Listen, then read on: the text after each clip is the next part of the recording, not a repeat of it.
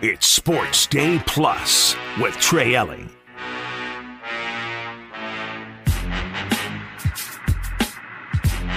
Coming up on episode number 24 of Sports Day Plus. At 645, where are we at in society? Corey Perry just got cut from his NHL team for a pretty legendary reason, according to rumors. At 6:15, it is the first of a two-segment chat with Justin Wells of Inside Texas on Longhorn football, the Big 12 championship game, and the Horns college football playoff chances. And in mere seconds, the College Football Playoff Committee confuses and enrages Texas fans with their latest rankings. I am your host, Trey Elling. You can give me a follow on Twitter at Courtesy Wave and do the same for ESPN Austin at 1027 ESPN. Well, last night, right around this time, the College Football Playoff Committee released their rankings via ESPN, who holds a monopoly on the college football playoffs for this year and I think the next couple of years as well, as bidding is ongoing for what those rights look like past the 2025 season. And unfortunately for Longhorn fans, a lack of chaos at the top and only one team losing in front of you, a team that didn't even drop below Texas in the rankings after Ohio State lost to Michigan last weekend, has left Longhorns squeezing and stressing about what it's going to take for their 11 and 1 football team who has a good shot of going into the DFW area this weekend and winning a Big 12 championship from making it into the college football playoff. It is going to take several things beyond your influence, beyond your control to make that happen. In a lot of ways, it feels like a perfect storm of conditions, too. Like it's not just any one team losing. People will suggest that it's if Florida State loses, you're going to be in. Texas is going to be in. I don't necessarily th- see things that way though. Even though I disagree with this logic, I also get that if Alabama beats Georgia, you're probably going to see both Alabama and Georgia in the college football playoff.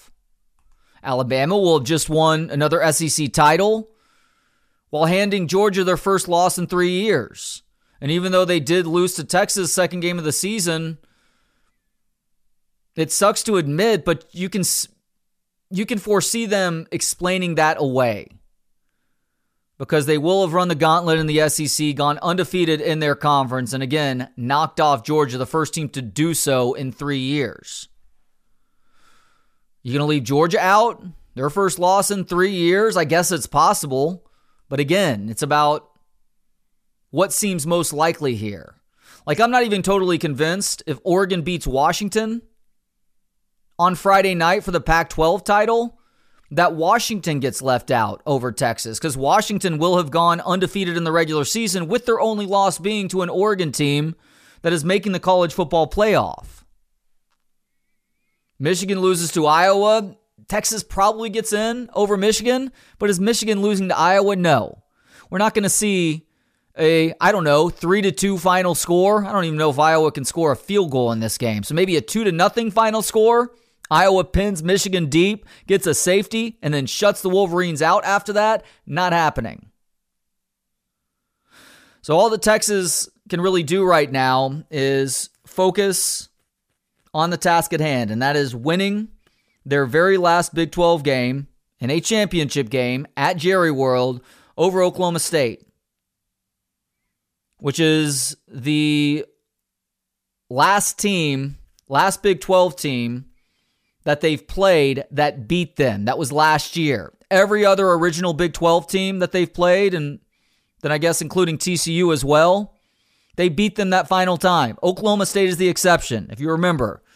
That was a game last year in Stillwater where Quinn Ewers was all over the place. And at some point, it's almost like he stopped trying. He was just throwing the ball to Xavier Worthy over and over again. Worthy wasn't open and he wasn't coming anywhere close to finding Xavier Worthy on a consistent basis. So you have an opportunity to rectify that and win in front of Brett Yormark one more time.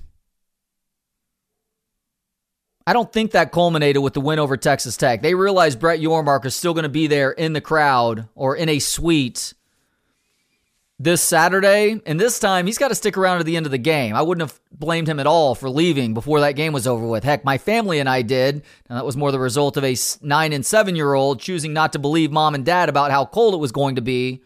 I don't blame anybody else who didn't have a rooting interest for the Texas Longhorns of not sticking around to the end. But he's got to stick around to the end of this one because he's the guy who will be on the field shaking the winning coach's hand and giving him that Big 12 championship trophy. And then after that, you got to wait and see. I guess you get to find out a little bit the night before in that Pac 12 championship game. Then you got to watch the SEC championship game. And I guess you could say the most important game is that Florida State Louisville game where Florida State needs to lose. If Florida State wins that game, the chances of you making the college football playoff, I think, are just about finished at that point. Again, barring Michigan suffering one of the biggest upset losses in conference championship game history. Point spread wise, it may not be the biggest, although they're more than three touchdown favorites right now. That would be a huge surprise, though, because Iowa is not that good. Their defense is okay, but we know how bad that offense is. It's just a running joke week after week. I mean, what a week and a half ago. No, excuse me, it was last weekend. They played Nebraska with an over under of 25 and a half. And oh, by the way, that over under went under was a 13 to 10 final score, so they couldn't even clear 25 and a half points. I foolishly, in a different iteration, picked the over. Stupid me, not again. The closer we get to this game at Jerry World on Saturday, the more confident I find myself getting that Texas is going to dismantle Oklahoma State. Oklahoma State presents some unique challenges on offense, specifically Ollie Gordon and the speed that he has, his ability to get through a hole. But this is a stout Texas rush defense. You're going to need a little bit more out of Alan Bowman early on, and he has been terrible early in games over the last month or so. They actually have decent receivers, too. Theoretically, they should be able to exploit what has been a weakness at times for this Texas defense, and that is a secondary that is strong in its coverage. But I don't think it's going to get to that point. I see I think we see this Texas team come out and perform a lot like they did against Texas Tech last Friday. Just come out like gangbusters in the beginning and never really let up to the end because they understand amongst other things what they can control is not just winning the game, but how they win too. And leaving more of a positive taste in the playoff committee's minds about how they are currently playing. Like it's one thing to beat Texas Tech 57 to 7 at home the Friday after Thanksgiving in a series where mediocre Texas Tech teams don't typically come into Austin and beat good UT squads. That sometimes happens in Lubbock, but vice versa, not so much. I think they pointed it out in the broadcast that the last time a Texas Tech team beat a top 10 Texas team in Austin was like 1969. So it's one thing to win by 50 at home against Texas Tech. It's a completely different thing to smash a conference foe that you're playing in the title game by, I don't know, 30 plus points. And Oklahoma State, unlike Texas Tech, is ranked right now. That may change after this weekend, but it's up to the Longhorns to change that by destroying Oklahoma State. And then we're just going to have to see what happens from there. All right, coming up, it is a Wednesday, which means that we're about to have Justin Wells of Inside Texas and InsideTexas.com on for a couple of segments. Gonna talk Longhorn football, preview that Big 12 championship game, maybe get into a little bit of recruiting and what it's gonna take for Texas to make the college football playoff. It's Sports Day Plus with Trey Elling.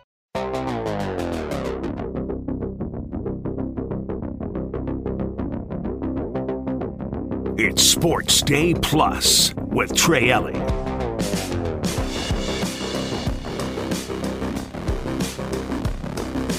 It is Wednesday at 6:15, which means it's time for my weekly two-segment chat with my friend Justin Wells of Inside Texas, InsideTexas.com, and the On Texas Football YouTube channel.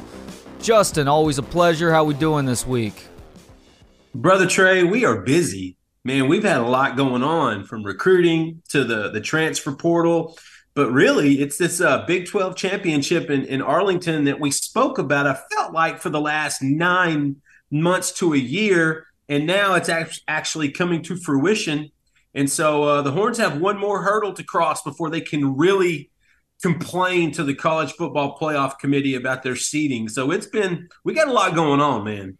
That's right. And we also had our uh, regular season awards and uh, all conference teams just announced as well. So a lot to get to over the next 20 minutes. Let's start real quick with the game last Friday, Justin. Longhorn fans were confident heading into this game that they could take care of business and find their way back to the Big 12 championship game.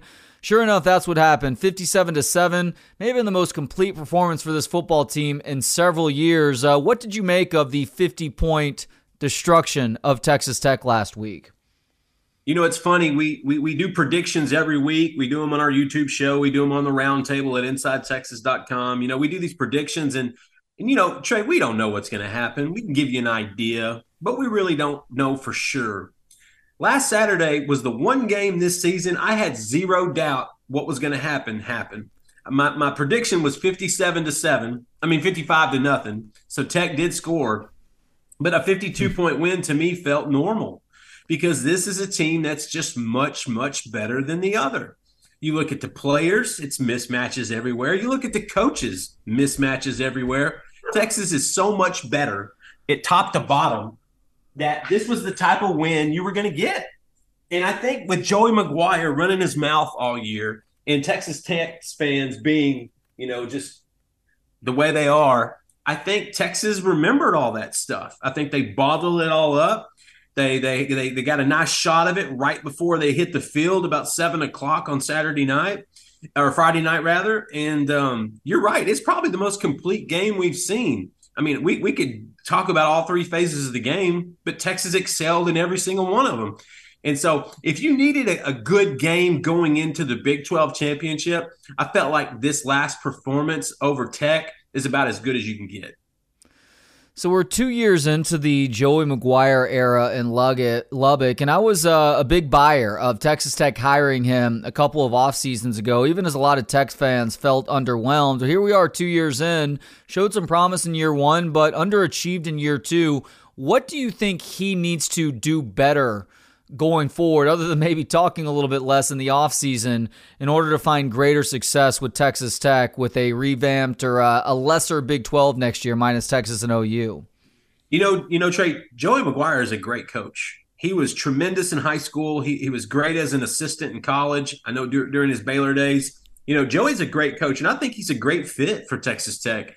I just think they have to build talent. They have to, if you're going to win in Lubbock, you, you don't have to necessarily win by gimmick.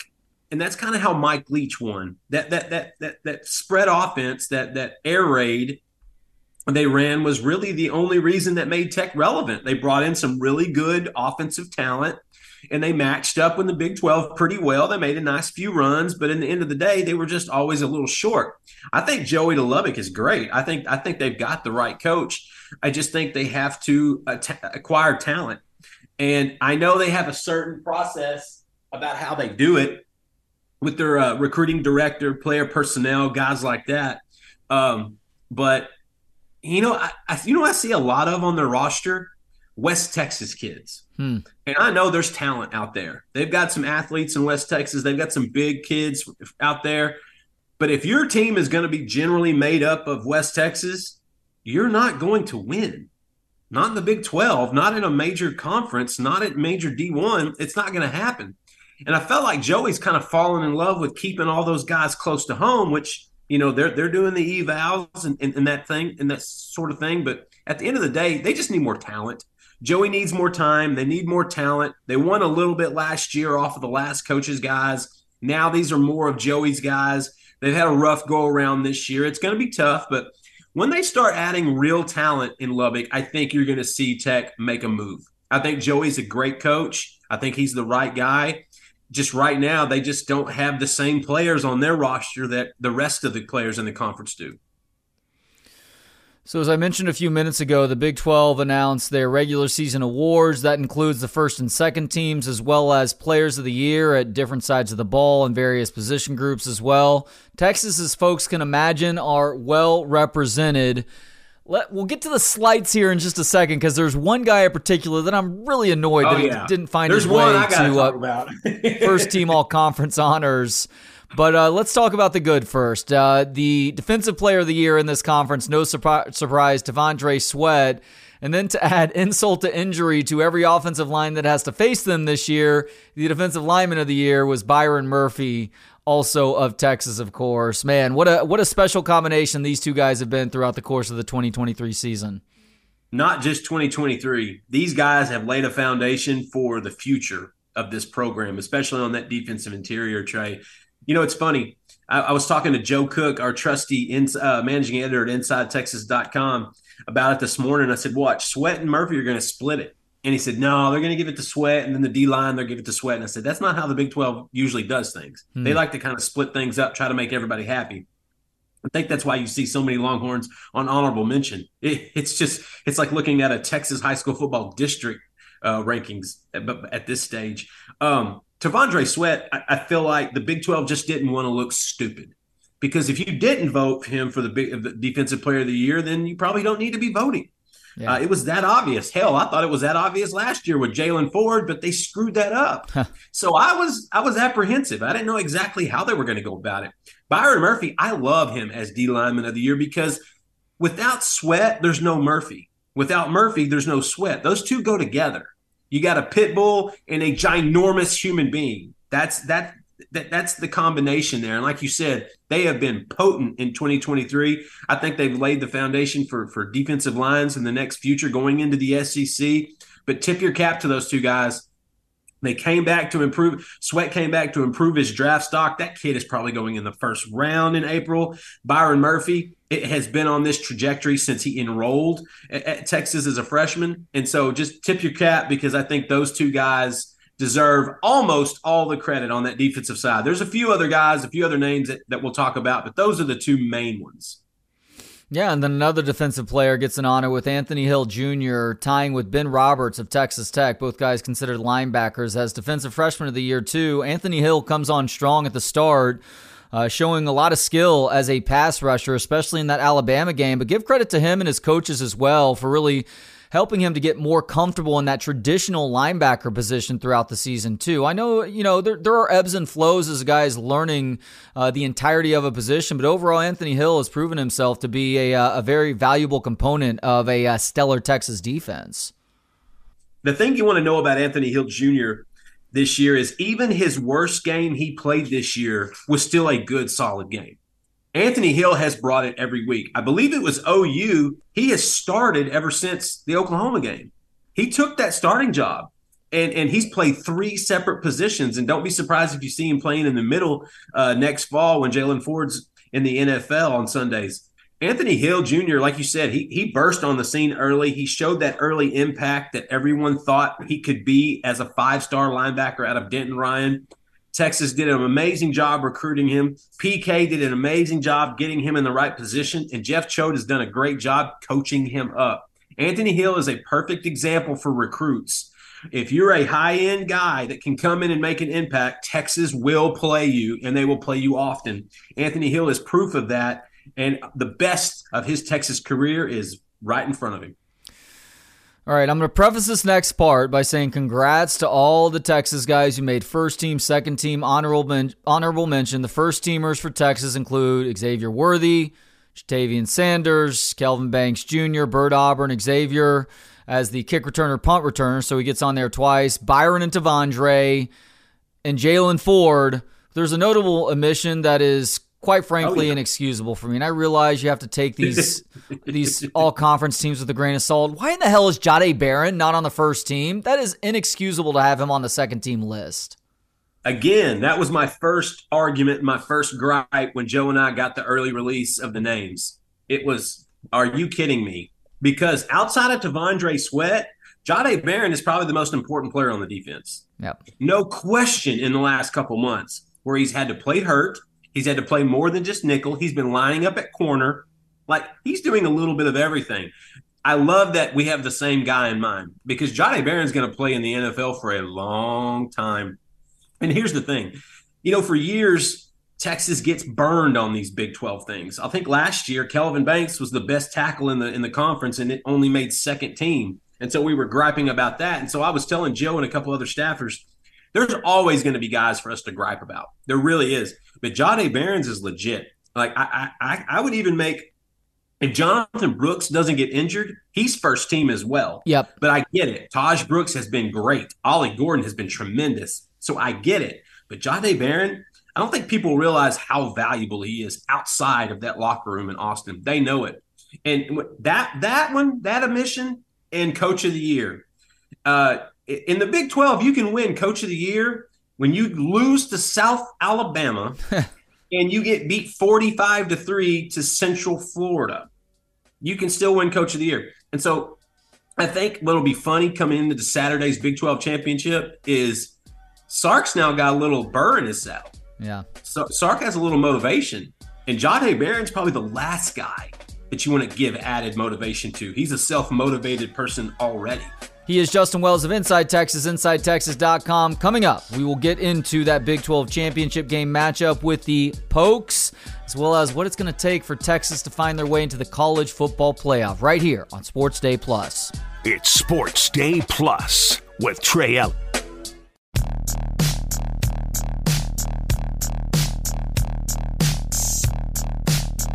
It's Sports Day Plus with Trey Elling. One more segment with Justin Wells of Inside Texas, InsideTexas.com, and the On Texas Football YouTube channel. All right, Justin, looking ahead now to Saturday at 11 a.m. That is the kickoff for the Big 12 championship game between the Texas Longhorns and Oklahoma State Cowboys, live from AT&T Stadium in Arlington. You and I were there back in July. We felt good about Texas' chances of returning to that stadium come early December. Here we are. It has happened. Longhorns are two touchdown favorites right now, and I'm going to be honest. Much like you felt really good about Texas taking care of its business against Texas Tech last Friday, I think the Longhorns are very motivated to do something very similar once again. Uh, what do you think about this matchup and what concerns you most about Oklahoma State if you're a, a Texas coach or player right now? You know, the one thing about Oklahoma State that scares me is is Ollie Gordon. Yeah. And you, you, you're thinking, well, what's a running back? Scaring you for when this Texas defense hasn't has only given up a, a hundred yard rushing, hundred yards rushing from a team standpoint in one of the last seven games, and that was the Texas Tech game. I think Brooks crossed hundred by himself. Um, if they can contain Gordon, I think Texas blows them out. Hmm. But Mike Gundy, he's he's he's sneaky. You know, he he will have a game plan. He will have plays that he sets up that he uses for later. Mike Gundy has always been able to motivate the pokes whenever they play Texas, no matter what. I, I like Texas. I, I, I, do think it. Obviously, Oklahoma State's going to be a lot better than than Texas Tech, in my opinion. Oklahoma State's been they've been the last three games, man. They just haven't ever since the Oklahoma win. I felt yeah. like Oklahoma State's been going through the motions. Huh. I really have, and I feel like if they approach the Big Twelve championship that way, Texas might run run them out of the run them out of, out of the park. But right now, Ollie Gordon's the one thing that scares me. I think Alan Bowman is a is, is a solid quarterback. I remember him from his Texas Tech days. I think he's good. I think they have a couple guys that can catch the ball. Caleb Presley's one of them. Um, and then on the defensive side, they've got a decent defense. They've got a pretty good secondary. Texas uh, main 2024 target cornerback target Kobe Black, his little his older brother Korie is a starting corner over there. So they've got solid players the beauty of Texas this year is they're so senior heavy and so experience heavy, rather. And I think that's what gets them over this hump. I think that's what, when this game is over with, they're going to be, uh, you know, they're going to be giving out a, uh, a WWE championship belt. And I just want to see Brett Yormark try to put that around T'Vondre Sweat in his 375 pound frame. Hmm. Um, that that that will definitely be must see television. Texas is motivated, man. That's the one thing I've noticed about this group that's different than the last five or ten years. Not that they weren't motivated before, but they know what's in front of them. They know what's what's there, and I think they're just trying to finish strong. I, I like Texas in this in this Big Twelve championship. I think Oklahoma State's going to give them a game. I think Ollie Gordon, you've got to even when you know where he's going, he's still going and and, and they're going to have to contain the the young guy out of Euless Trinity. I remember watching him in high school. He was always a big, big, you know, guy that just smelled the end zone. But if that Texas D line, if that front seven can just be what it has been all season at Alabama, you know, against Kansas, against Kansas State, against TCU, against Texas Tech, if they can just be that defensive front that they've been, I think Oklahoma State's going to have a hard time on Saturday. You know, as even though the uh, Texas uh, University of Texas athletics department asked the co-op to pull the "Embrace the Hate" shirts, this football team has done a great job of embracing the hate this year, and they get one more opportunity to do that. Not just in front of Brett Yormark again, because he was in Austin for the Tech game last weekend, as he alluded to in the preseason in his comment to Red Raider fans, but also I feel like they can use the college football playoff uh, rankings committee and selection committee and just where they continue to rank Texas and who they are ranking Texas behind as as even more motivation to have them laser focused on doing what they need to to put themselves in a best position given the chance to possibly be ranked in the top 4 once the conference championship games are over with as well. Sark said it best, Trey. We didn't just come here to just come here. That, that they've got unfinished business and Sark's trying to get that that that conference championship title under his belt in only his third season in Austin, and that would be an absolute tremendous thing. I'll be honest. Ian Boyd and I were talking about this. I haven't really paid attention to the rankings that much because I know it's it's silly season, and I know for the first month they they they go all over the field. They're all over the place with this stuff. But at the end of the day, they usually get it right. And I feel like if Texas wins out, they do what they're supposed to do they can get in with a Florida State loss or a Oregon loss or uh, uh, you know maybe even uh, Georgia thumping Alabama perhaps they're going I feel like they can get in everybody's kind of griping about where they're ranked and, and listen there's a legit argument there's no reason Oregon should be uh, a spot ahead of, ahead of them there's no reason Oregon should be in front, in front of Alabama and I don't think Ohio State should be in front of any of them. Yeah. If we're talking about relevancy, but see, that's what the committee wants. They want everybody talking about this stuff, you know, c- comparing, contrasting, things of that sort. For Texas, they know they control their own destiny. They beat Oklahoma State on Saturday. They got a shot to get into the playoff. Yeah, things have to happen, but that's some of those teams in the top six and seven are playing each other. And so if Texas takes care of business, they can sit back and watch, and then we'll have a big, long argument about if they should get in. Then we'll have that big, long discussion of exactly where people are when it comes to this. And so at the end of the day, it, it makes for good television, it makes for good content. But let Texas beat Oklahoma State first on Saturday. Then we can start that gripe. And then maybe we can see Sark pull a Mack Brown and start politicizing. Assuming Texas beats Oklahoma State in the first of however many conference championship games are happening on Saturday because it's more than just the Power Five. But assuming Texas wins, if Alabama beats Georgia in the SEC championship game, do you think the committee has the guts to rank Alabama ahead of Texas at that point and put both Georgia and Alabama in, but leave Texas out, despite the fact that the Longhorns would have beat the Crimson Tide, not just beat them early in the season in Tuscaloosa, but the way that they beat him them and doing that, doing something that haven't happened to that program or Nick Saban in two plus decades. Trey, you and I both know if Alabama beats Georgia on Saturday, they're both going. Mm. And the truth is, they both belong. Those are two of the top probably four teams in the country right now. Would I put would I put Alabama in over Texas? No, because the head to head head to head has to matter. It, it has to matter, and Texas hasn't done anything to take away from that. They've continually played well, just like Alabama's played well, and Jalen Milroe's played better. You know, you, you got to look at the whole picture. You know, Alabama was a fourth and 31 away from losing the Iron Bowl to a team that lost to New Mexico State the week before. It's all crazy, silly season at this point. But again, if Alabama beats Georgia, the SEC's getting two teams back in the playoff. People are going to gripe, they're going to bitch, they're not going to like it. But guess what? Those are probably two of the four best teams in the country anyway. So don't get it twisted.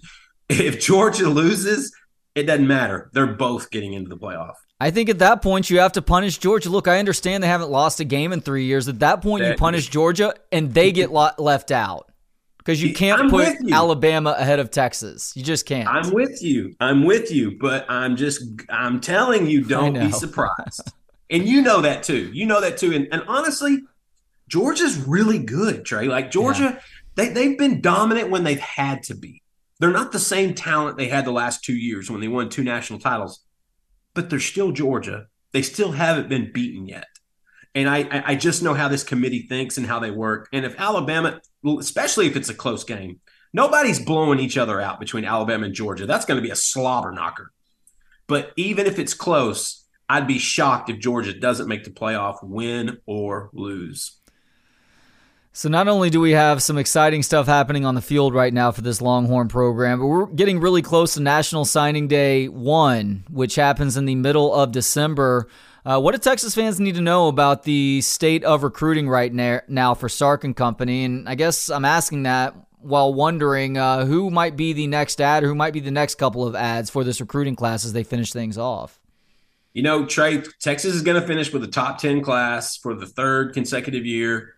And if they land Kobe Black and possibly flip Xavier Filsaime, they will be a top five class for the third consecutive year. Now, coming off of a losing record in 2021, that was pretty surprising. And then coming off a record where they made up six, seven games last year, that wasn't as surprising. And it won't be if they get these guys. Kobe Black's announcing his date came out again, December 13th inside Texas will be at Waco Connally for that ceremony. I think te- I think it's Texas right now. A lot of things can happen between now and then, but the Horns have been steering that car for for for the majority of that recruitment right now, and I think they've been the, in there the longest. Uh, then they want to flip Xavier Filsaime. He's a five star safety out of McKinney, committed to Florida. Florida is a mess. The defensive staff is getting overhauled. His DB coach at Florida, Corey Raymond, was just fired a few days ago. And Filsaime is probably he snuck in on campus a couple weeks ago for a practice. Don't be surprised if he sets an official visit in the next week or so uh, to come to Austin. If he makes that official visit, I think he flips. And so look for Texas to finish this class strong. They've got maybe three spots left. They want Black. They want Filsaime. They'd love to add another uh, defensive lineman. They'd love to add another O lineman. They'd love to add another edge. Uh, but right now, I, I, think those are kind of the, the, guys that they're looking at, the guys are focusing on. I know Terrence Hibbler, the Mississippi State commit, he's a guy Texas is, is, is potentially getting on campus. But this 2024 cycle is basically done.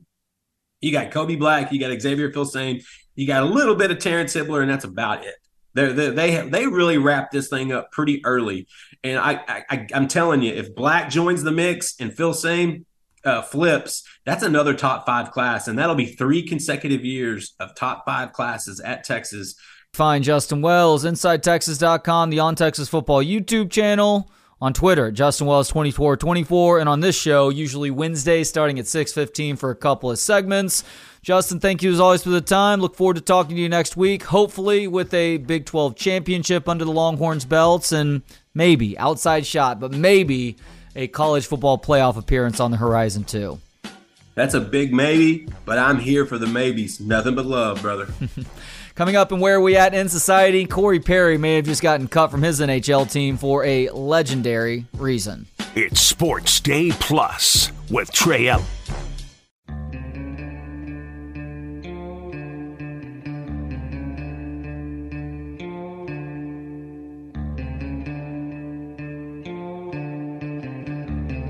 It's Sports Day Plus with Trey Elling. Final segment of today's show means it's time for. Where are we at in society today? That's right, it is your daily look at stories that show we as a people are headed in the wrong direction. Very occasionally, I will bring you a story that provides a sense of optimism, has us all saying to ourselves, hey, Maybe we as a people are starting to figure something out, but sadly, today is not that day. Or is it? Because we have a legendary story potentially brewing of a guy getting cut from his professional team.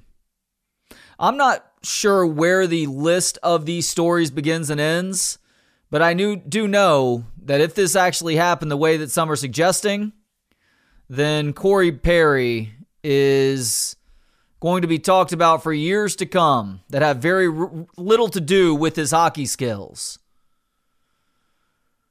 Of course, Corey Perry is a longtime NHL player and a likely future Hockey Hall of Famer. And he was a member of the Chicago Blackhawks up until yesterday when he was waived by the team for, quote, unacceptable behavior.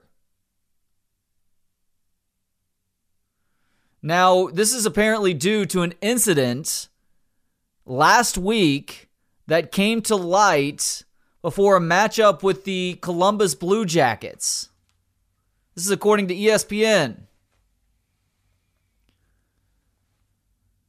Perry traveled to Columbus a week ago, a day before the Blackhawks road matchup with the Blue Jackets, when an incident with a team employee occurred, according to ESPN. It's unclear where the reported incident took place, but at that moment, the Blackhawks began an investigation once they are notified of what occurred. This report provides the first bit of insight into what led to Perry's mysterious absence before the Blackhawks' decision to waive his contract with the intention of terminating it.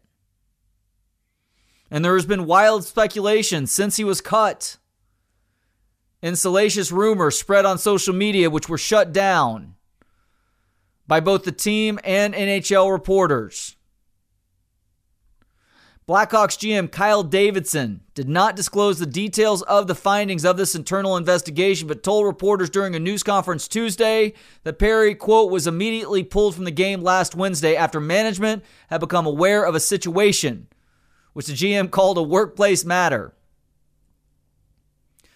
Quote, this does not involve any players or their families and anything that suggests otherwise or anyone that suggests otherwise is wildly inaccurate and frankly, it's disgusting. Davidson added the Blackhawks players were notified Tuesday to make them aware of the organization's decisions to cut ties with Perry, but did say the players did not know any of the details of what had occurred with their now former teammate. So, why is this potentially legendary? Well, let's look at some of those rumors.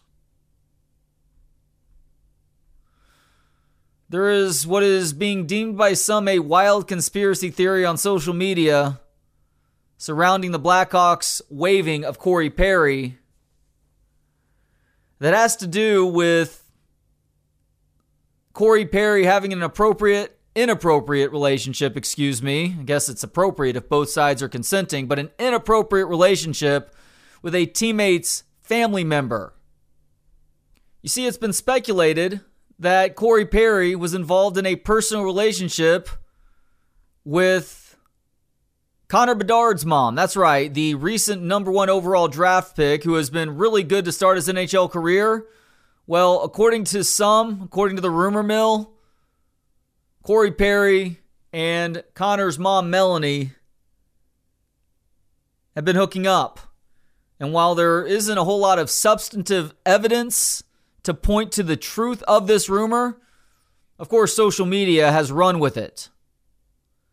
But many around the Blackhawks, management, media, and others have said this is not true.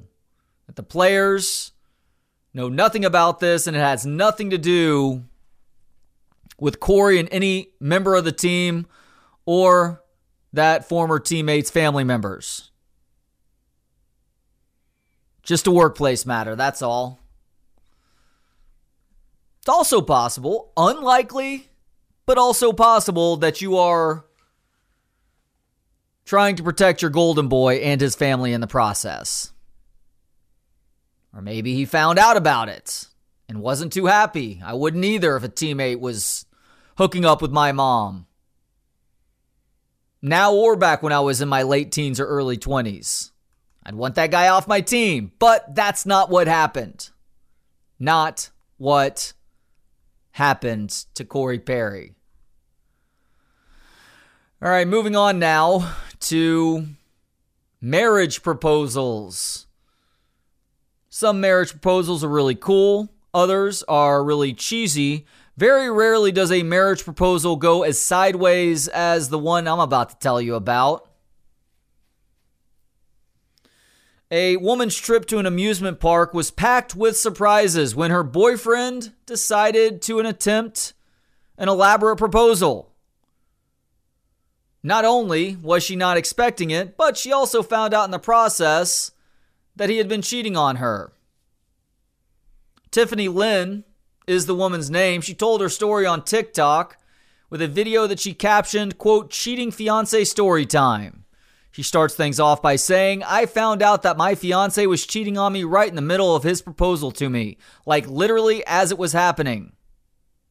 She gets into how in love she was with her boyfriend of two years. But she, she didn't feel they were ready to be engaged and was shocked by the proposal itself.